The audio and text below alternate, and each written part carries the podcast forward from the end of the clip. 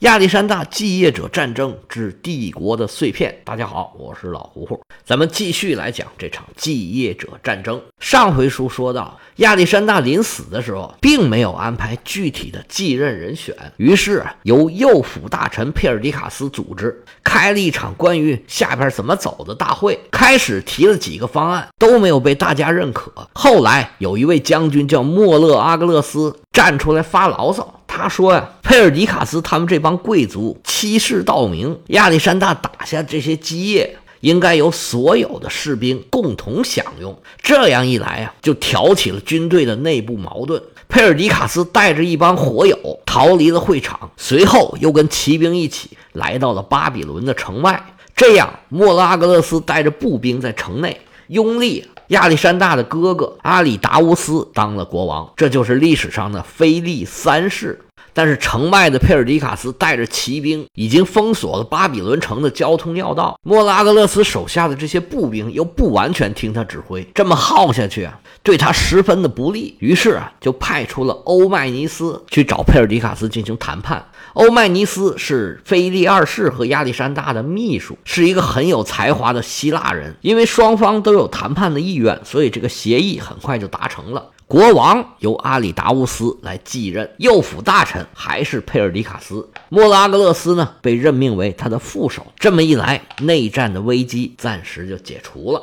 不过，佩尔迪卡斯借助一个净化仪式，把带头闹事的三百多人全部用大象给踩死了。随后，莫拉格勒斯也被刺杀了。一场闹剧就此完结。佩尔迪卡斯现在拥立了一个傻国王，大权在握。他把几位火友啊派到了帝国的各个地方。表面上看，亚历山大帝国延续下去了，但是偌大个帝国统治起来谈何容易？而且亚历山大作为这么强悍的一个君主，他的死啊，无疑就是一场大地震。波及到了帝国的各个方面。本来就是用武力打下来的这个军事帝国，他的敌人啊遍及整个帝国。其实谁也没有打心眼里服他，很多人都伺机而动。亚历山大这一死，他的不少敌人都感觉，嗯，机会来了，就开始动手了。这就是亚历山大的这些继业者经历的第一轮考验。首先经受考验的。就是亚历山大留在老家看家的这个安提帕特。安提帕特这一生见证了马其顿的兴旺发达。他比腓力二世啊还要大十五岁。公元前三百三十四年，亚历山大出征的时候，安提帕特已经是六十四岁了。到了公元前三百二十三年，这十几年过去，他现在已经七十五了。他出生的时候啊，苏格拉底还没死呢。马其顿还属于在希腊文明的边陲，跟伊利里亚和色雷斯一样，被希腊人视作野蛮人，国也不富，兵也不强，也没文化。当时希波战争的时候啊，波斯人一来，马其顿望风而降。这时候他们就是这个实力，要不就是波斯的傀儡，要不就是比较强的希腊城邦的傀儡。马其顿是四分五裂，山头林立。在他四十岁以前，至少见过八个国王，其中有一段时间呢，有五个国王是同时存在的。而这些国王啊，要不就被流放了，要不就被杀了，要不就被外国人给打败了。总之，这段时间呢，是马其顿很屈辱、很落后、很贫穷、很挨打的一段历史。但是菲利一上台，哎，这一切马上就结束了。菲利国王励精图治，很快就统一了马其顿。而这段时间呢，雅典和斯巴达呀，经过了波罗奔尼撒战争，都是无暇他顾。希腊半岛上其他的城邦啊，也没有人关注北边这个小兄弟。马其顿慢慢的就发展起来了，实力超过了希腊的各个城邦。菲利二世这一生啊，几乎都是在打仗，而安提帕特一直在他身边扮演着一个非常精明能干、心思缜密、非常可靠的这么一。个助手的角色，可以说是菲利国王最信任的人，没有之一。在公元前三百四十二年的时候，因为菲利啊准备进行一场东征，那时候那东征呢还没到亚细亚呢，主要是打色雷斯跟希腊。菲利的计划呢是打几个月就完事儿了，他就任命安提帕特做摄政王，在老家，一个是帮他看家，还有一个就是要帮他管后勤。这一点就体现出来菲利对他的信任。如果不信任，能把老窝都给他吗？而从菲利的战争的结果来看，安提帕特的任务完成的是非常的出色，因为战争进展的都非常的顺利。而安提帕特呢，他和奥林匹亚斯和亚历山大的关系也非常的好。甚至啊，有传言说他才是亚历山大的亲爹，菲利二世就是他们几个人合伙给害死的。这个传言咱们就说一下而已。不过菲利死后，亚历山大确实是得到了安提帕特的帮助，才顺利的执掌了政权。到了公元前三百三十四年，亚历山大准备东征的时候，安提帕特曾经提出一个建议，说你呀不能就这么走了。你得赶紧结婚生子，你有一个合法的继承人，你再开始东征，要不然未来呀你会有很多的麻烦。你从后来事态的发展来看，这个建议确实是很明智的。但是亚历山大那时候。年轻气盛，谁的话也不听。军队准备好，马上就开始东征了。走的时候，跟他父亲一样，把老家也交给了安提帕特。他虽然没有让安提帕特做摄政王，只是让他当马其顿的总督，并且作为欧洲的最高军事长官，把整个希腊半岛以及附近的岛屿，还有色雷斯、伊利里亚的控制权全部交给了安提帕特。这回啊，跟菲利国王东征那次可不太一样。亚历山大这么一走啊，就是万里之遥，而且打这以后啊，就再也没 没回来过。这就相当于把一个独立王国都交给他了。安提帕特是一个特别严谨、不苟言笑的这么一个形象，他不是一个很有激情、很有活力的人。马其顿人的国民娱乐是喝酒、喝大酒。关于亚历山大的记载里边啊，有很多次宴饮的场面。我们之前就曾经讲过，亚历山大呀，在喝醉了酒之后，把那个克雷图斯用长矛给刺死了。醒酒之后又开始后悔，不光是亚历山大，别人也经常喝酒，但是这个安提帕特呢，他就不喝酒，而且呢也不赌博，他不是一个激情四射的、充满热情的人。这个时候再跟着啊亚历山大去打仗啊，可能就不太合适了，而且年纪也大了。但是他性格沉稳，手段呢非常的老辣，所以得到亚历山大的充分信任。他在希腊给亚历山大看后院儿哎，这是非常合适的。其实这个活儿啊也并不好干，他最大的麻烦并不是军事上的敌人，而是亚历山大的母亲奥林匹亚斯。咱之前说过，他跟奥林匹亚斯和亚历山大的关系都很好，不过那是以前的事儿。随着形势的发展，亚历山大长大成人，执掌大权，奥林匹亚斯的权力欲望和野心就长起来了。亚历山大这么一走，安提帕特是大权在握，他自然是占有优势的。而且亚历山大走的时间越长，走得越远，对太后啊就越不利。最后没办法，他又跑到他弟弟那儿去了。但是这个时候啊，这位摩罗西亚的亚历山大一世啊，也出去打仗去了。这两个亚历山大，一个东征，一个西征，这时间是重叠的。我们在罗马史讲的这段故事。那这位马其顿的太后啊，就跑到摩罗西亚去给人家监国去了。后来亚历山大一世在意大利战死了，他实际上就成了摄政王，监护他弟弟的儿子叫阿伊西达斯统治摩罗西亚。安提帕特虽然没有彻底解决奥林匹亚斯的问题，但是毕竟啊把他给赶跑了，可以专心的解决自己碰到的各种各样的问题。马其顿征服了整个希腊。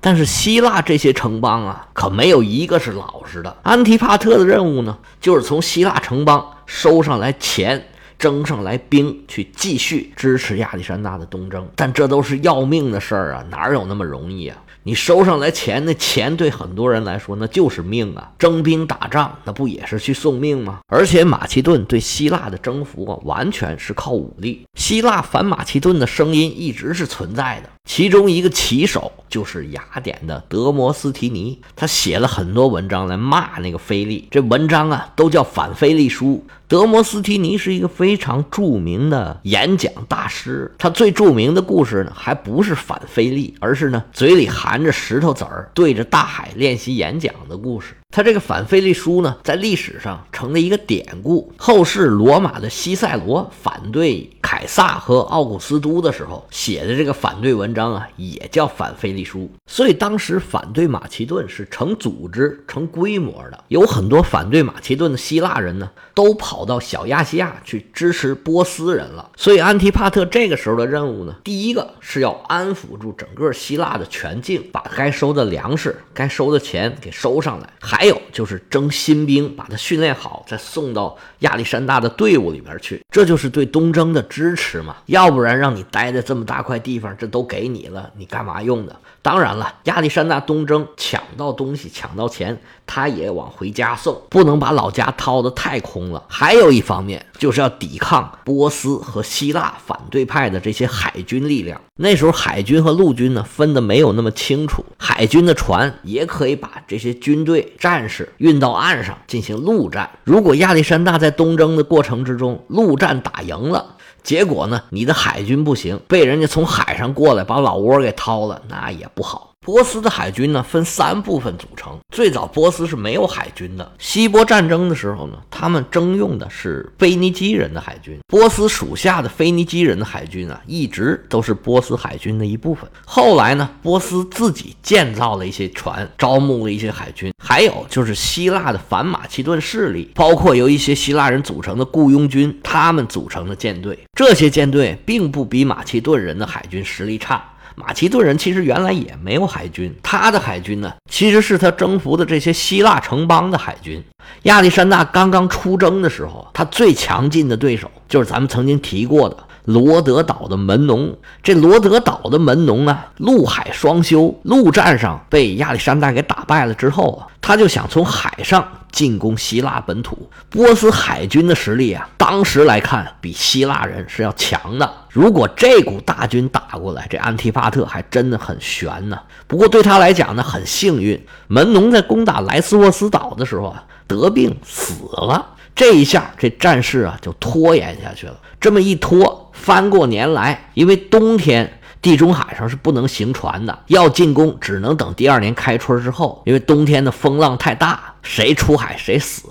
第二年，亚历山大打赢了伊苏斯战役，整个小亚细亚半岛落入了亚历山大的手里边。那剩下的舰队啊，就都解散了，因为没有支持了嘛。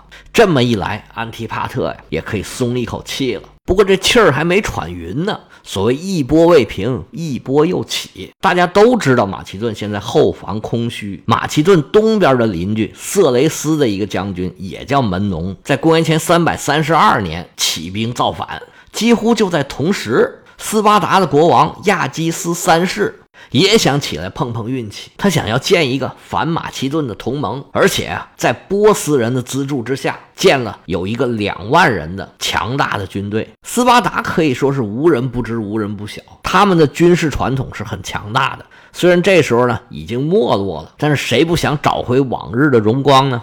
而波斯人面对强大的亚历山大的军队啊，他不惜重金，动用了自己各种各样的手段，尽可能的给亚历山大捣乱。腓力二世在征服希腊各个城邦的时候呢，建立了一个科林斯同盟，实际上就是马其顿的傀儡了。但是斯巴达当时并没有加入这个同盟，他的一些行动呢，马其顿也不太方便干涉。但是后来斯巴达是越做越大，他控制了克里特岛之后，开始有越来越多的希腊城邦加入了斯巴达。不过呢，也有跟斯巴达不对付的，在阿卡迪亚地区有一个城邦，阿卡迪亚呢。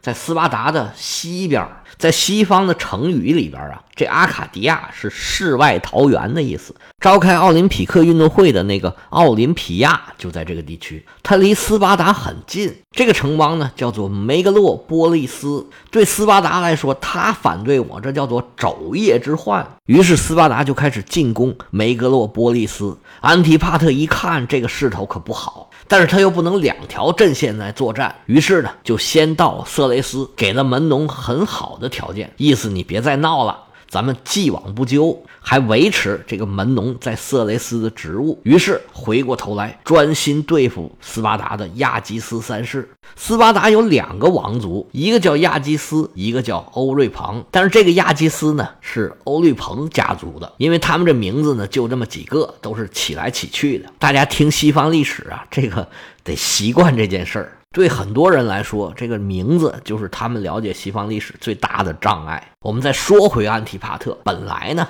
这时候马其顿确实是比较空虚的，但是正好亚历山大这时候在东征的路上已经有一定的收获了。安提帕特收到了亚历山大送来的一大笔钱，于是啊，他招募了很多色萨利人，还有许多的雇佣军。这色萨利呢，是在希腊的北部，相对于南方的这些城邦来说，色萨利相对啊文化上落后一些，但是它面积很大，而且呢产马。传统上来说，色萨利的骑兵在希腊都是很出名的。安提帕特带着这些人在公元前三百三十一年亲自出征斯巴达，在梅格洛波利斯进行了一场会战。安提帕特带领的军队人数比斯巴达军队多一倍，双方大战一场，损兵折将，安提帕特获得了最后的胜利。斯巴达打败了，要谈判。安提帕特说：“你别跟我谈，你这是欺负科林斯同盟的成员。”你跟柯林斯同盟谈吧。最后啊，斯巴达绕开了所有人，找到了亚历山大。直接谈了一个条件，斯巴达被迫赔款，而且呢加入了科林斯同盟。这件事儿啊，其实不能不说是一个很圆满的解决。不过在亚历山大和安提帕特之间产生了那一点点不愉快。亚历山大对这个胜利的情感是很复杂的。他一方面啊觉得这老头也太废物了吧，这点事儿都搞不定，还来麻烦我。要不是我给你这么多钱，你说不定给我惹多大的祸呢。另一方面呢。他对安提帕特取得这个胜利啊，多多少少有点嫉妒。这个老头啊，让亚历山大开始有点不是很放心了。斯巴达这个事儿过去之后，安提帕特手下的马其顿基本上就安定下来了。接下来的几年啊，就没有发生过什么大事儿。而亚历山大随着东征的节节胜利，开始考虑他大帝国未来的管理，还有他身边的人怎么安排了。其中，安提帕特就是他要处理的一个重点。在公元前三百二十四年召开的奥林匹克运动会上，亚历山大派人去颁布了一个流亡者法令。这法令上说说呀，希腊的各个城邦要无条件的接收从他们这儿出去的那些流亡者。